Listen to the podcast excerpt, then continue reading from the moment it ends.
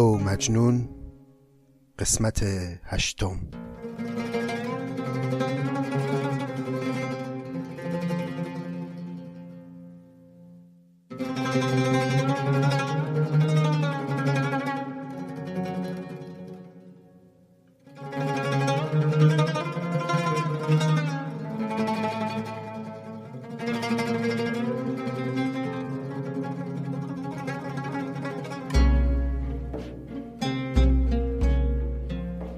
سلام دوستان گرامی خیلی خوش آمدید به پادکست نظامی گنجوی و ادامه داستان لیلی و مجنون.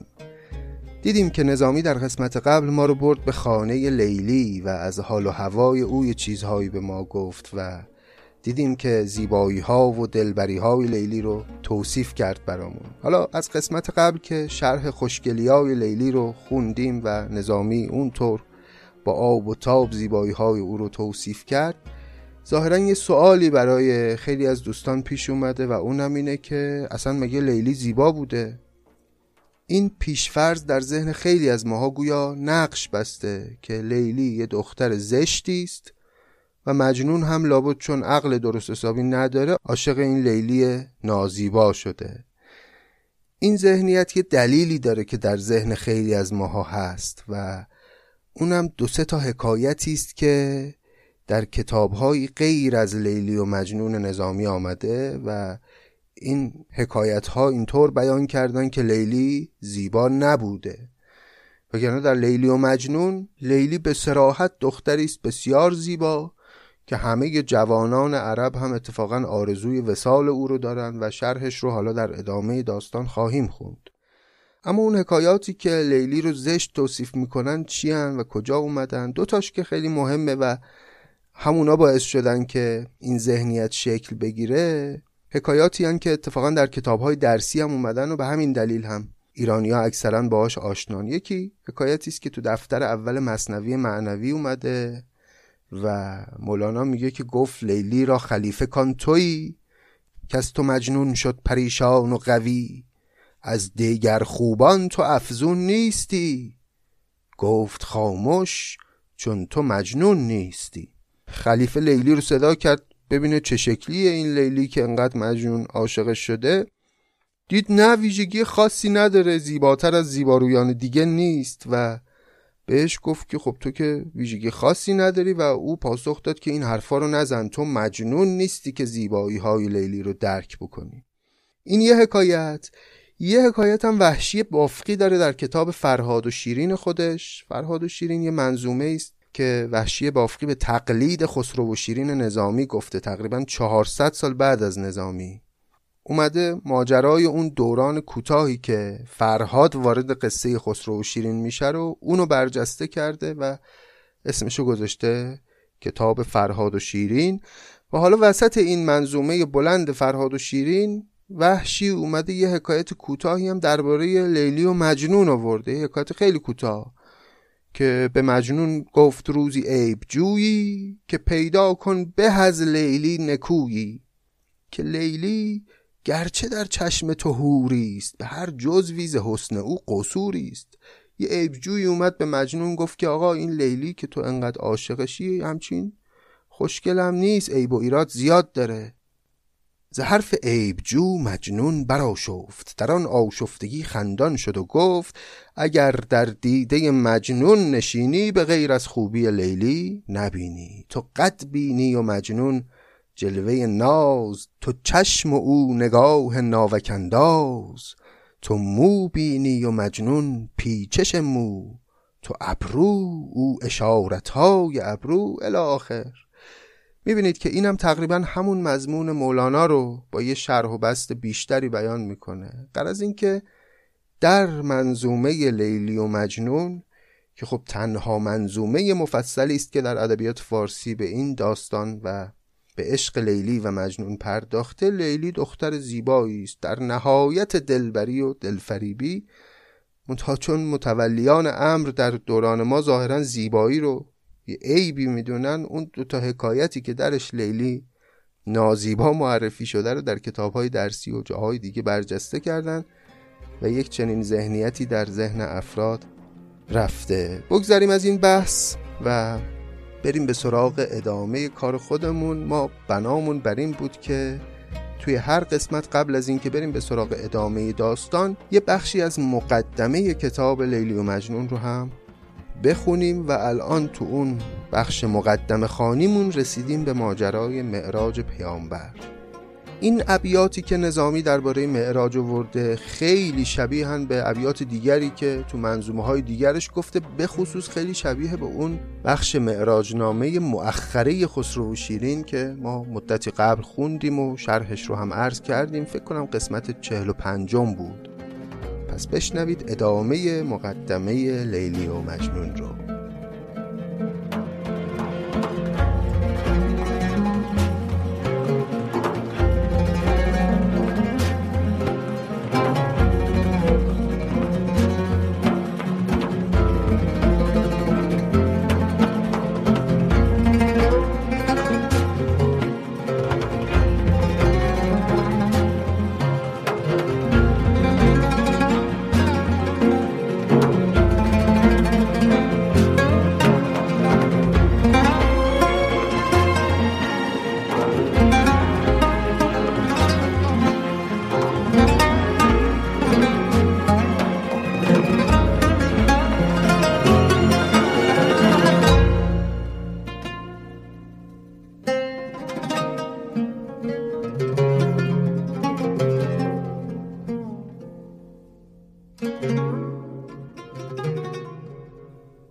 نقش تو معرج معانی معراج تو نقل آسمانی.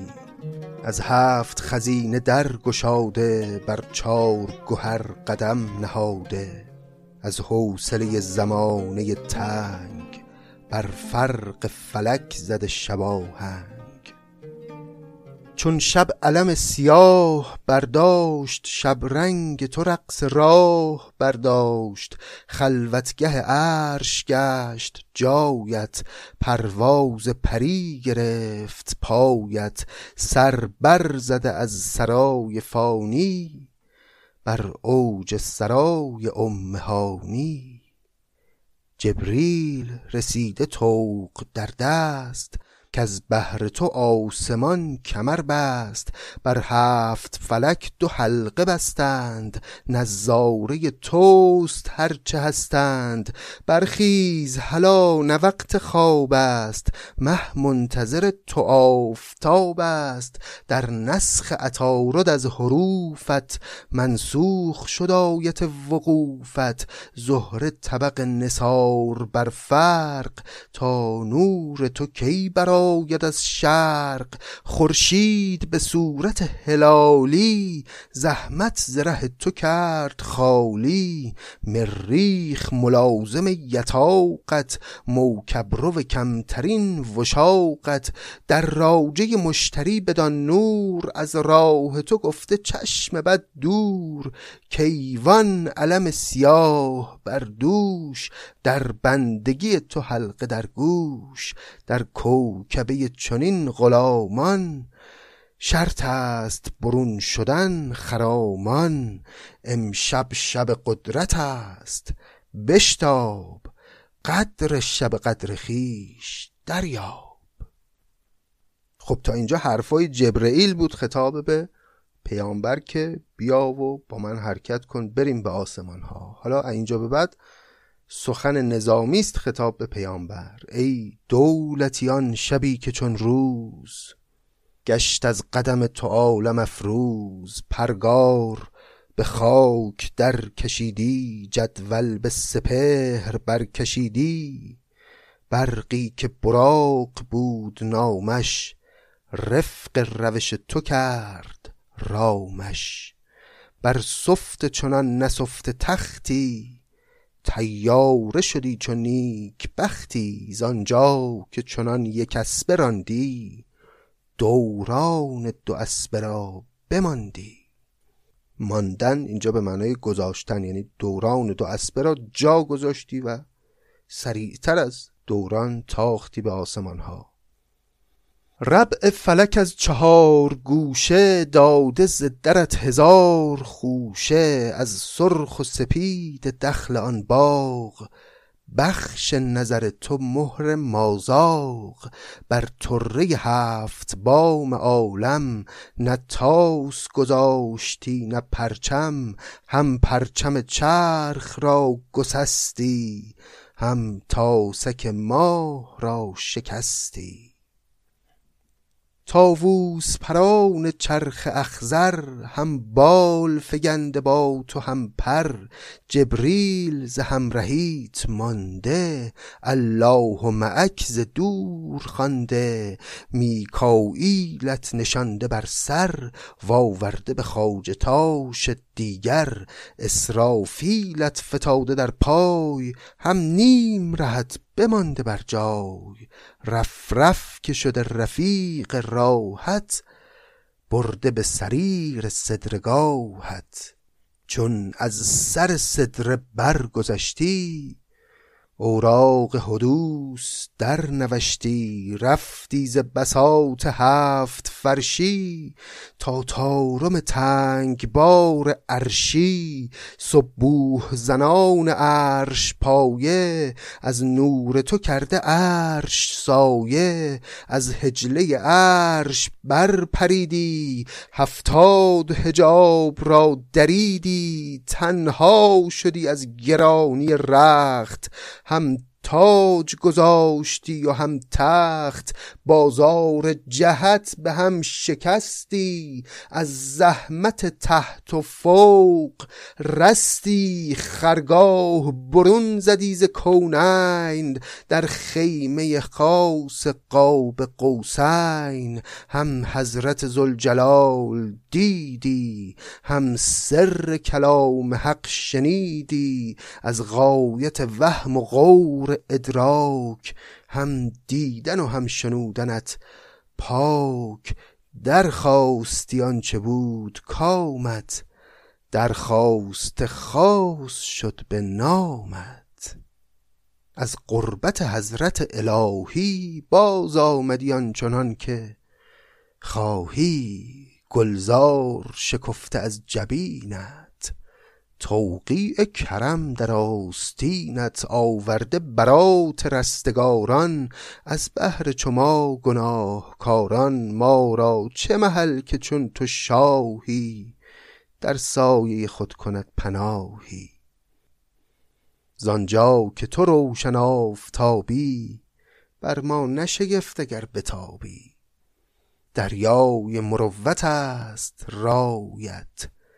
خزرای نبوت است جایت. شد بی تو به خلق بر مروت بر بسته تر از در نبوت. هر از قدم تو سر کشیده دولت قلمیش در کشیده. وان کو کمر وفات بسته بر منظره ابد نشسته. باغ ارم از امید و بیمت جزیت ده نافه سلیمت. ای مسعد آسمان نوشته چون گنج به خاک بازگشته از سرعت آسمان خرامی سری بگشای بر نظامی. موقوف نقاب چند باشی در برقع خواب چند باشی. برخیز و نقاب رخ برانداز شاهی دو سرا به رخ درانداز چه ایهام قشنگی داره اینجا. اولا که میگه از سرعت آسمان خرامی سری بگشای بر نظامی. میگه رازهای اون برنامه سفر عجیبت رو برای من یه خورده فاش کن. نظامی خیلی این ماجرا براش معماست و خیلی براش جالبه که چطور یه کسی طبق آنچه که در متون دینی آمده در یک شبی سفر کرده به عالمی به غیر از این عالم مادی و اونجا آنچنان مراتب قرب رو طی کرده که به جایگاه گفتگو کردن بیواسطه با خداوند رسیده. براش خیلی این مسئله مهم و برجسته است. بعد تو این بیت میگه که برخیز و نقاب رخ برانداز شاهی دو سرا به رخ در انداز ایهام قشنگی داره کلمه رخ. رخ دوم در یک معنا به معنی رخ شطرنجه. میگه با رخت بزن شاهان عالم رو برانداز. این یه معنی یه معنی دیگه این که یه رخ نشون بده و به واسطه نمایان کردن خودت شاهان عالم رو از میدون به در بکن. البته یه معنی سومی هم هست یعنی شاهی دو سه را به رخ در انداز. یعنی با اومدن خودت شاهان عالم رو با صورت به زمین بزن. یعنی سه تا معنی از یه مصرع برداشت میشه. برخیز و نقاب رخ برانداز. شاهی دو سه را به رخ در انداز ایهام فوقلاده است انصافا. این سفره پشت بار برگیر وین پرده ز روی کار برگیر رنگ از دو سیه سفید بزدای زدیز چهار تب بکشای. یک عهد کنین دو بی وفا را یک دست کنین چهار پا را. مقصود از این سیه سفید یا این دو بی وفا اینو شب و روزه. یعنی نفاق رو از این عالم رسمش رو بردار. آنچنان عالم رو یک دل کن و بینفاق کن که حتی شب و روز هم با هم این دشمنی دیرینه و این قهر دیرینه رو کنار بگذارن. چون تربیت حیات کردی حل همه مشکلات کردی زان نافه به باد بخش تیبی. باشد که به ما رسد نصیبی. زان لوحه که خواندی از بدایت در خاطر ما فگن یک آیت. زان صرفه که یافتیش بی صرف در دفتر ما نویس یک حرف. بنمای به ما که ما چه نامیم؟ و از بتگر بت شکن کدامیم؟ بعد از اینکه همه حیات رو و آفرینش رو تربیت کردی و این نفاقها رو برانداختی و اینا تازه بیا به ما بگو ما کیم. ما بتگریم یا بتشکنیم؟ ای کار مرا تمامی از تو نیروی دل نظامی از تو. زین دل به دعا قناعتی کن و از بهر خدا شفاعتی کن. تا پرده ما فرو گذارند وین پرده که هست بر ندارند به این ترتیب بخش معراج هم که بخش همیشگی منظومه های نظامی هست به پایان رسید و البته مقدمه بخش های بسیار متنوع و جالبی داره که باز در ادامه بهش خواهیم رسید. اما دیگه مقدمات این قسمتمون خیلی طولانی شد. بیش از این منتظرتون نمی‌گذارم. بریم به سراغ داستان لیلی و مجنون.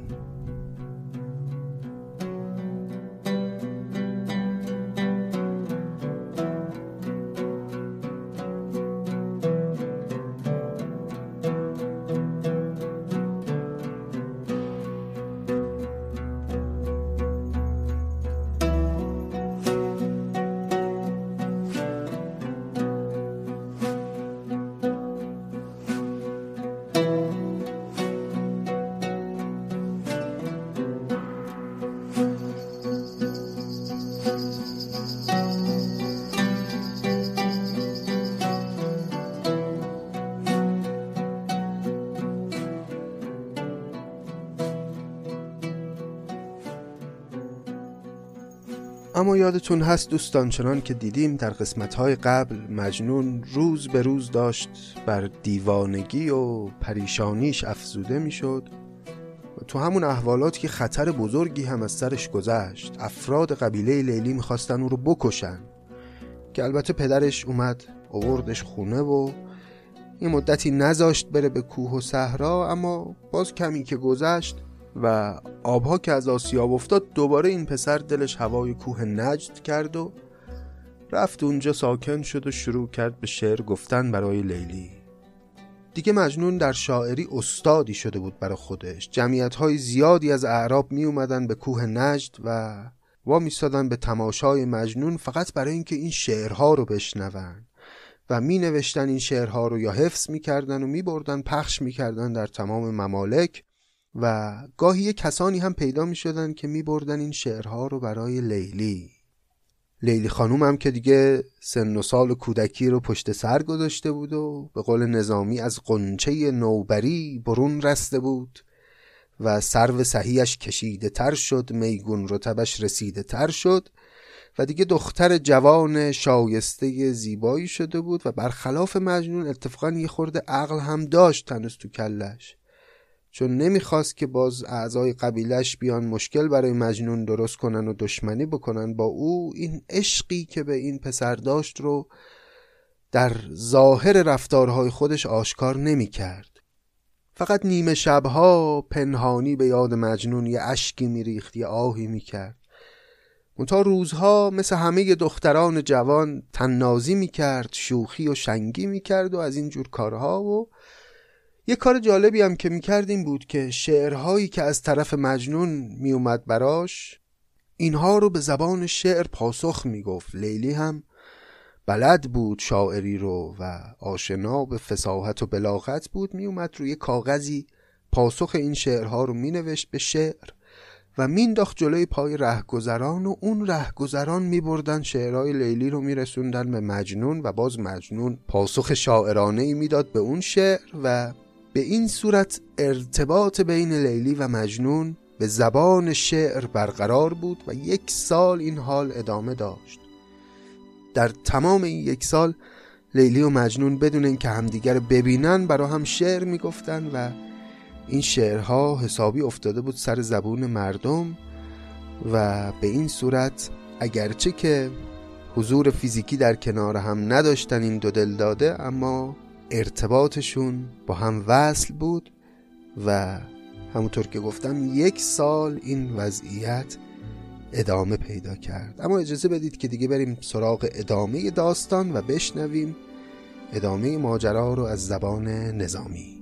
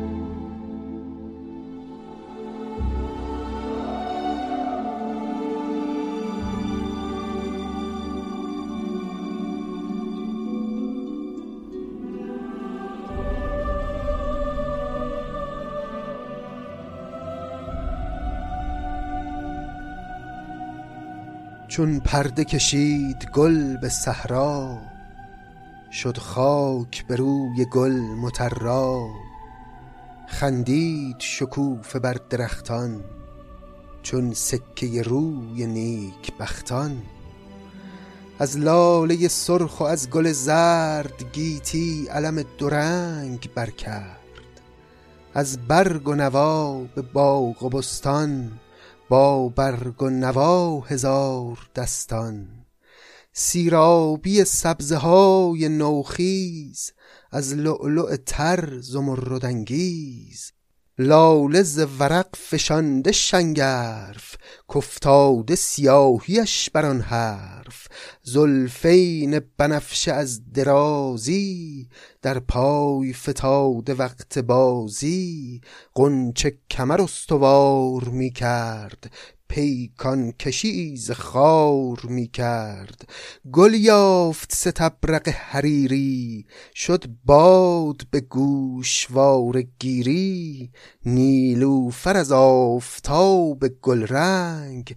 بر آب سپر فگند بی جنگ. سنبل سر نافه باز کرده. گل دست به دو دراز کرده. اینایی که داریم می‌خونیم همه توصیف فصل بهاره. یک سال گفتیم از اون روزهایی که دیگه ارتباط شعری لیلی و مجنون آغاز شده بود گذشت و یک سال این شرایط ادامه داشت تا رسیدیم به فصل بهاری که داره نظامی این گونه این فصل رو توصیف می‌کنه. شمشاد به جعد شانه کردن گلنار به نار دانه کردن نرگس ز دماغ آتشین تاب چون تب زدگان بجسته از خواب. خورشید ز قطره های باده خون از رگ ارغوان گشاده. زان چشمه سیم که از سمن رست نسرین ورقی که داشت میشست. گل دیده به بوس باز می‌کرد. چون مثل ندید ناز می‌کرد. سوسن نزبان که تیغ در بر نی نی غلطم که تیغ بر سر. مرغان زبان گرفته چون زاغ بگشاد زبان مرغ در باغ. دراج ز دل کبابی انگیخت قمری نمکی ز سینه می ریخت هر فاخته بر سر چناری در زمزمه حدیث یاری بلبل ز درخت سر کشیده مجنون صفتا برکشیده گل چون رخ لیلی از اماری بیرون زده سر به تاج داری در فصل گلی چنین همایون لیلی ز وساق رفت بیرون. پس تمام زیبایی این بهار رو نظامی توصیف کرد که اینو به ما بگه که در چنین فصلی و در چنین طبیعت شورانگیزی لیلی بعد از مدتها هوس کرد که از خونه بیرون بره. حالا شاید بگید که چی شد؟ مگه لیلی حبس خانگی نبود؟ خب اگه یادتون باشه لیلی مدت هاست که دیگه عشق خودش رو به مجنون اظهار نمی‌کنه پیش خانواده و همین باعث شده که ظاهرا آبها از آسیاب بیفته و لیلی دیگه اجازه داشته باشه که از خونه بیرون بره. حالا هم که فصل بهاره لیلی تصمیم گرفت که در چنین بهار زیبایی پا از خانه بیرون بگذاره. خیلی توصیفات جالبی داشت نظامی. اون آخرش هم ماجرای این طبیعت رو متصل کرد به توصیف لیلی و مجنون که بلبل ز درخت سر کشیده مجنون صفت آه برکشیده. این بلبل که آه و ناله می کرد روی شاخه های درخت یعنی آواز می خوند تشبیه شده به مجنون. گل چون رخ لیلی از اماری بیرون زده سر به تاجداری. این گلی که داشت میشکفت و از درون قنچه سر بیرون می آورد تشبیه شده به صورت لیلی که در اماری یا کجاوه پشت پرده پنهانه و یه کمی این پرده کنار میره یه دفعه اون رخسار زیبا پدیدار میشه. گل رو به چنین حالی از لیلی تشبیه کرده. خلاصه در فصل گلی چنین همایون لیلی ز وساق رفت بیرون. وساق هم به معنی اتاق اینجا مجاز از خانه. بند سر زلف تاب داده گل راز بنفش آب داده.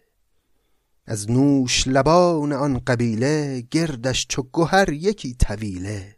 این کلمه طویله رو قبلا هم داشتیم به معنی رشته گردن بنده دقت هم دارید که از اینجا به بعد که نظامی داره دیگه لیلی رو توصیف می‌کنه حالا دیگه گل به معنای خود گل نیست. گل اینجا معنای استعاری پیدا می‌کنه. گل یعنی گونه های لیلی. بند سر زلف تاب داده گل راز بنفش آب داده. از نوش لبان آن قبیله گردش چو گوهر یکی طویله. یه تعدادی از دخترکان همون قبیله خودشون هم دوروبرش بودن و با هم رفتن به طبیعت. ترکان عرب نشان نام. خوش باشد ترک تازی اندام. اندامشون اندام تازیان بود اما صورتهاشون صورتهای ترکان. منظور اشاره داره به اینکه همه خوشگل بودن همه زیبا بودن. درباره ارتباط ترک و زیبایی و اینها هم فکر کنم بارها دیگه صحبت کردیم در پادکست و دوستان. می‌دونن. در حلقه آن بتان چون هور می‌رفت چنان که چشم بد دور تا سبزه باغ را ببیند در سایه سرخ گل نشیند. با نرگس تازه جام گیرد با لاله نبید خام گیرد. از زلف دهد بنفشه را تاب و از چهره گل شکفته را آب. چقدر زیبا توصیف کرده. میگه لیلی کلی تیپ زده بود و خوشگل کرده بود خودشو و می‌رفت تو این طبیعت انگار می‌خواست که جلوه های این طبیعت رو زیباتر کنه. با نرگس تازه جام گیرد با لاله نبید خام گیرد. از زلف دهد بنفشه را تاب و از چهره گل شکفته را آب.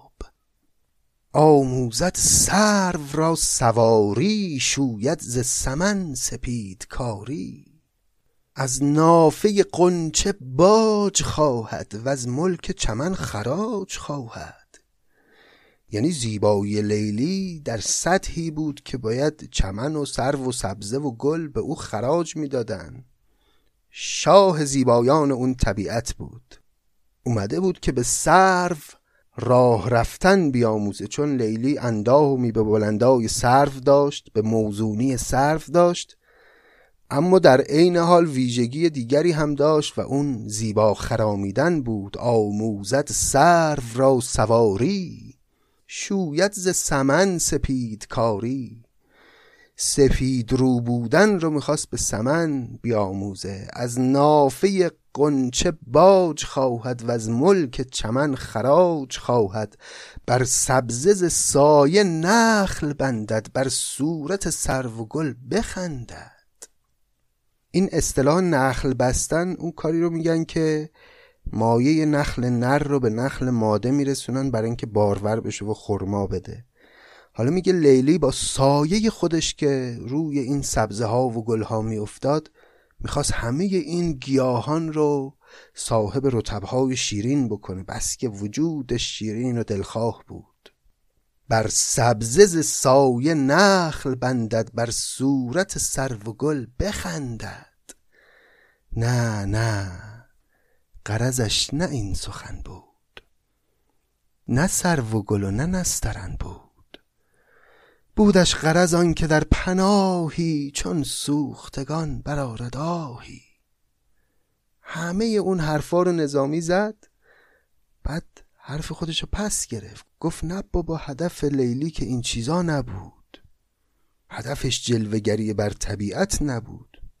اومده بود از خونه بیرون یه گوشه ای پیدا بکنی یه خورده راحت بتونه آه بکشه. یه دل راحت اشکی بریزه. نه نه غرضش نه این سخن بود نه سر و گل و نه نسترن بود بودش غرض آن که در پناهی چون سوختگان برارد آهی. با بلبل مست راز گوید غمهای گذشته باز گوید. یابد ز نسیم گلستانی از یار غریب خود نشانی. بلکه یه بادی به صورتش بوزه. این باد یه بویی یه نشانی یه پیامی از مجنون برای او داشته باشه. باشد که دلش گشاده گردد. باری ز دلش فتاده گردد. نخلستانی بدان زمین بود کارایش نقش بند چین بود. از حله به حله نخلگاهش در باغ ارم گشاده راهش. نزهتگاهی چنان گزیده در بادی چشم کس ندیده. لیلی و دگر عروس نامان رفتند بدان چمن خرامان. پس یه نخلستانی بود اونجا خیلی زیبا که لیلی و دیگر دخترکان رفتن که در اون نخلستان اتراق بکنن.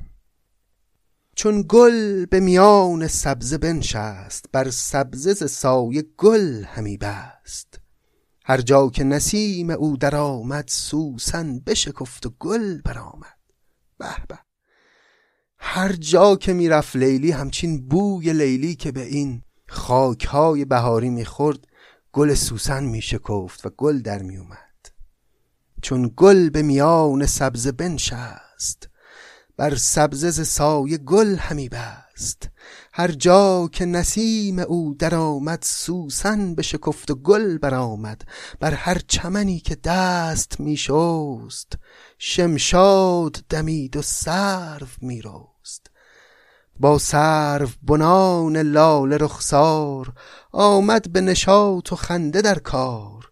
تا یک چندی نشاط می ساخت آخر ز نشاطگه برون تاخت پس رفتن با اون دخترکان در اون نخلستان و دقایقی ساعاتی رو به نشاط و شادی و گل گفتن و گل شنفتن گذروندن اما یه خورده که گذشت لیلی دلش خواست تنها باشه. تنها بنشست زیر سروی چون بر پر توتی تزروی بر سبزه نشسته خرمن گل نالید چو در بهار بلبل. پس لیلی تنها رفت به گوشه و نشست به زیر سروی و چقدر زیبا توصیف کرده نظامی که لیلی وقتی نشست روی سبزه ها که انهو یک تزروی تزرو یعنی قرقاول نشسته روی یک توتی. توتی استعاره از سبزه هاست و تزرو استعاره از لیلیست با اون جامعه های رنگارنگش. تنها بنشست زیر سروی چون بر پر توتی تزروی بر سبزه نشسته خرمن گل نالید چو در بهار بلبل. نالید و به ناله در نهانی می گفت ز روی مهربانی که یار موافق وفادار. وی چون من و هم به من سزاوار ای سرو جوانه جوان مرد وی با دل گرم و با دم سرد. آی از در آن که در چنین باغ آیی و زدایی از دلم داغ.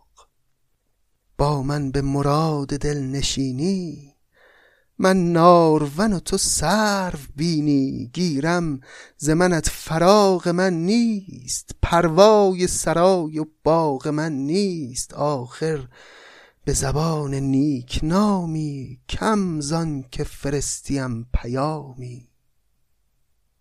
پس دیدیم چقدر قریبانه لیلی اومد و شروع کرد تنهایی به نجوا کردن و ناله کردن. معلوم میشه همون دخترکانی که دوستان لیلی بودن و اطرافیان او بودن اونها هم حتی محرم راز لیلی نیستن و لیلی حرف خودش رو به اونها هم نمی‌تونه بگه. اومد یه گوشه پیدا کرد تنها نشست و این گونه شروع کرد به نجوا کردن با مجنون. نالید و به ناله در نهانی می‌گفت ز روی مهربانی که یار موافق وفادار وی چون منو هم به من سزاوار. ای کسی که مثل من پریشان و عاشقی و سزاوار داشتن من هستی ای سرو جوانه جوان مرد وی با دل گرم و با دم سرد.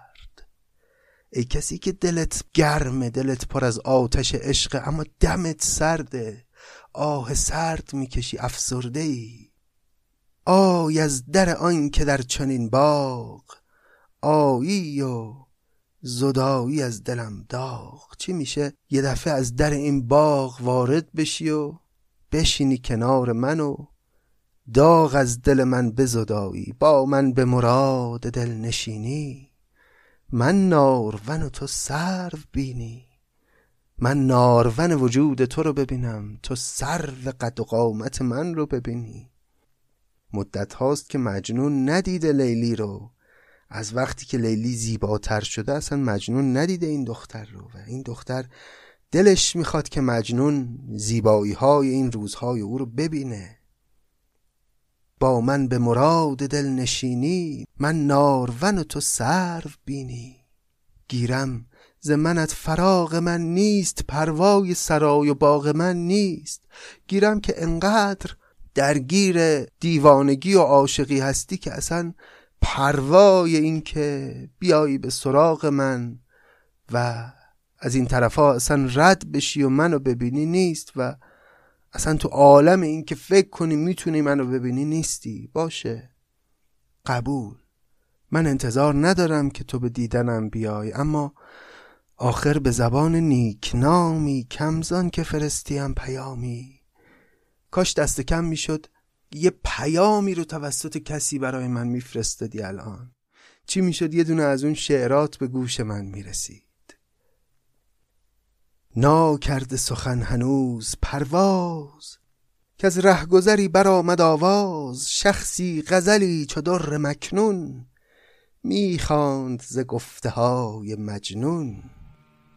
پس هنوز حرف لیلی تموم نشده بود و این آرزوی او تازه از دهانش بیرون آمده بود و بیان شده بود که دید یه کسی داره یه رهگذری رد میشه و به آواز یکی از شعرهای مجنون رو داره می‌خونه.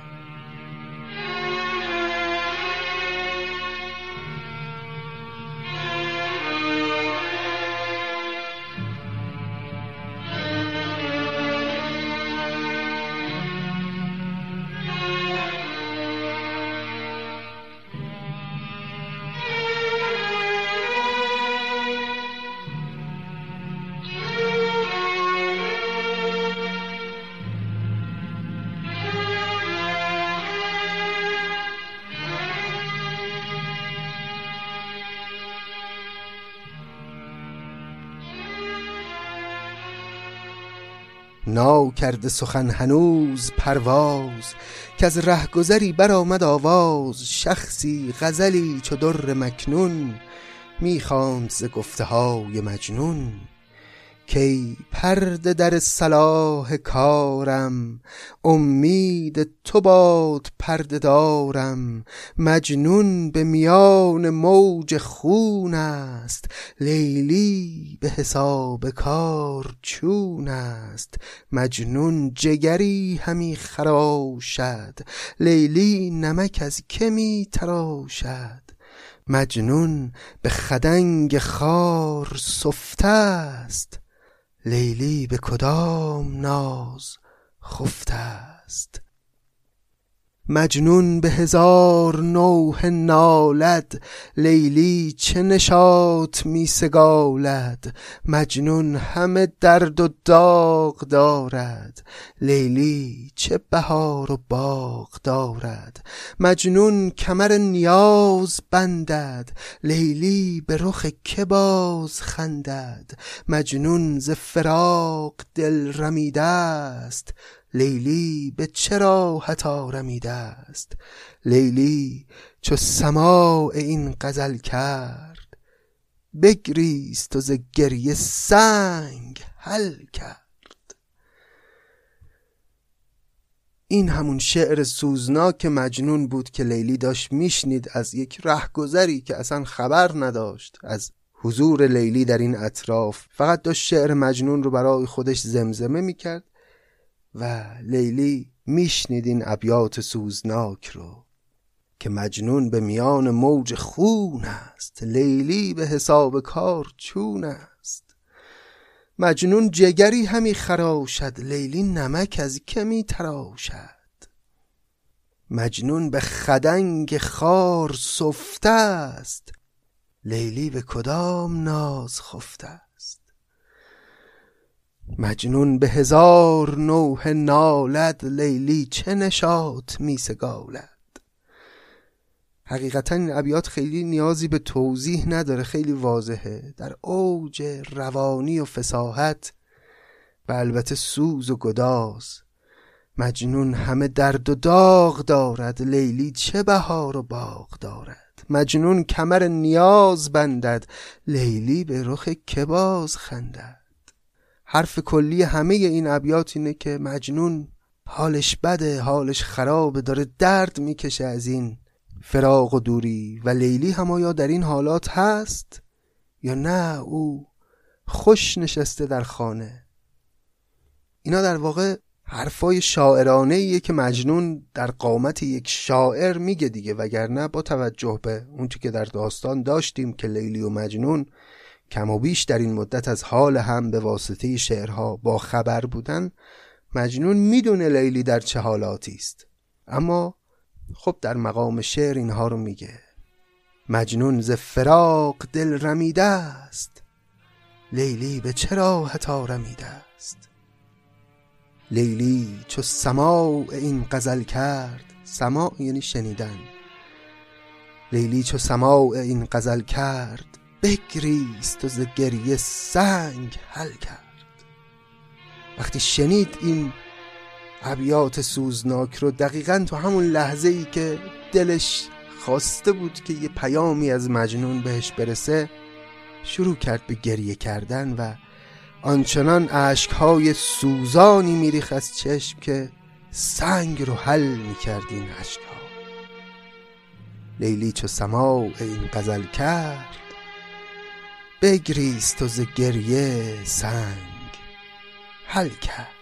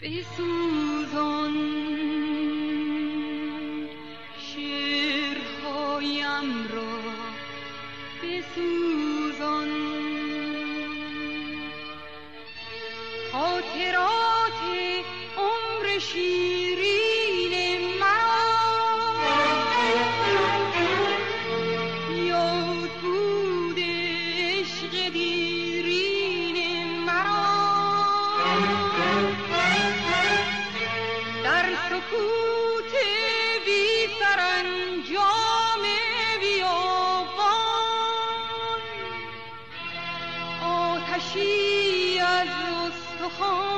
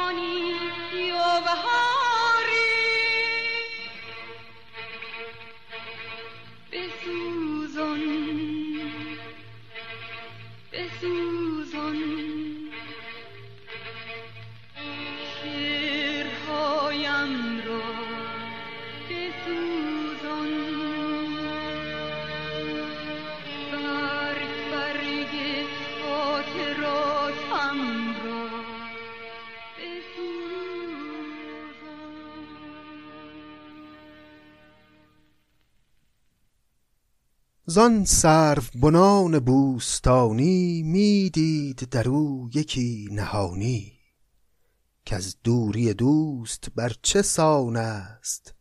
بر دوست چگونه مهربان است؟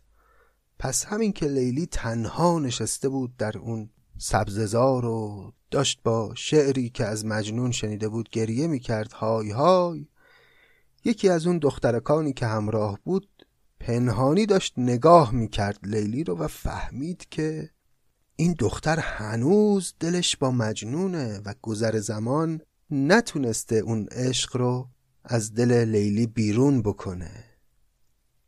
چون باز شدند سوی خانه شد در صدف آن در یگانه داننده راز راز ننهفت. با مادرش آنچه دید برگفت. تا مادر مشفقش نوازد در چار گریش چاره سازد. مادر ز پی عروس ناکام سرگشته شده چون مرغ در دام. پس همین که رفتن به خانه اون دخترکی که اشکهای لیلی رو دیده بود و خبردار شده بود از راز دل او راز رو پنهان با خودش نگه نداشت و حالا از روی شیطنت یا از روی دلسوزی رفت ماجرا رو به مادر لیلی گفت. داننده راز راز ننهفت. با مادرش آنچه دید برگفت. تا مادر مشفقش نوازد در چاره گریش چاره سازد. مادر ز پی عروس ناکام سرگشته شده چون مرغ در دام. می گفت گرش گذارم از دست آن شیفته گشت و این شود مست. ور صابری بدو نمایم برناید از او و از او برایم. مادر مستاصل شد نمی‌دونست باید چه کار بکنه. و به خودش میگفتش که اگر رها کنم لیلی رو به حال خودش کار به کار این ماجرا نداشته باشم. خب همونطور که مجنون دیوانه شد ممکنه بلایی به سر این دختر من هم برسه. آن شیفته گشت و اینجا آن یعنی مجنون. آن شیفته گشت و این شود مست.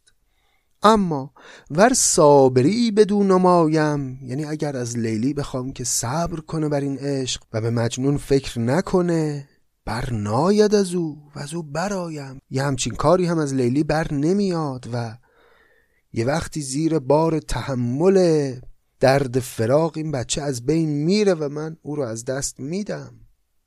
از او برایم یعنی او رو از دست میدم. بر حسرت او دریق می‌خرد می‌خورد دریق و صبر می‌کرد.